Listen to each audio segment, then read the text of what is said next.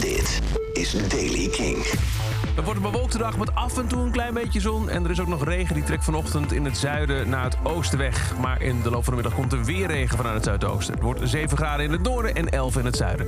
Nieuws over Michael Stipe en Jera Alner. Dit is de Daily King van donderdag 22 december. Michiel Veenstra. Oud-R.E.M.-frontman Michael Stipe heeft bevestigd dat hij nog steeds aan zijn debuutalbum werkt... maar dat hij nu wel hoopt dat het volgend jaar, 2023, af moet komen. Hij zegt, het is mijn allereerste soloalbum. Ik werk met een heleboel verschillende muzikanten. Elk nummer dat erop staat wordt compleet anders. Maar wat ook een ding is, ik heb geen management, geen label. Voor het eerst, zegt Michael Stipe, in mijn volwassen leven... heb ik met niemand behalve mezelf een contract. Dus ik mag doen wat ik wil. Uh, wat er sowieso zeker is, dat er voor elk nummer een visuele weergave komt. Denk clip. En volgend jaar moet het echt af zijn.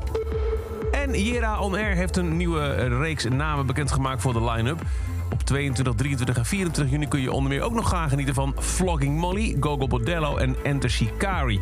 Eerder deze maand werden al Papa Roach, Billy Talent, The Interrupters en Code Orange toegevoegd aan de line-up. En er waren al namen bevestigd als Parkway Drive, Rancid en The Ghost Inside.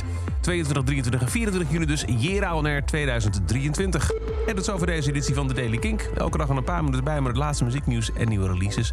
Niks missen? Luister dan elke ochtend vroeg naar de radio of om op je eigen gekozen moment te luisteren naar het muzieknieuws. Abonneer je in de Kink-app onder de sectie podcasts op de Daily Kink. Elke dag het laatste muzieknieuws en de belangrijkste releases in de Daily Kink. Check hem op kink.nl of vraag om Daily Kink aan je smart speaker.